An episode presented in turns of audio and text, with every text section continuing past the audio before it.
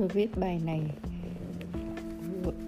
nói lên sự khác biệt của người con gái khi còn thơ ngây và lúc trưởng thành. Bài này tên là con đường xưa và nay em đi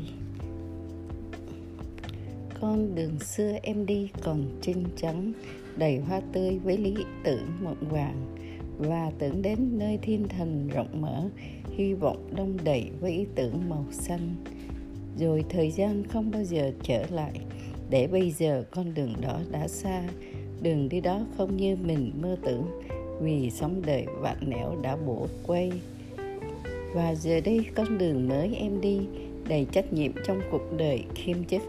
Chức phu nhân, chức mẹ lại chức bà, trong thiên hạ bao vạn người cũng thế con đường nay em đi đầy phấn đấu.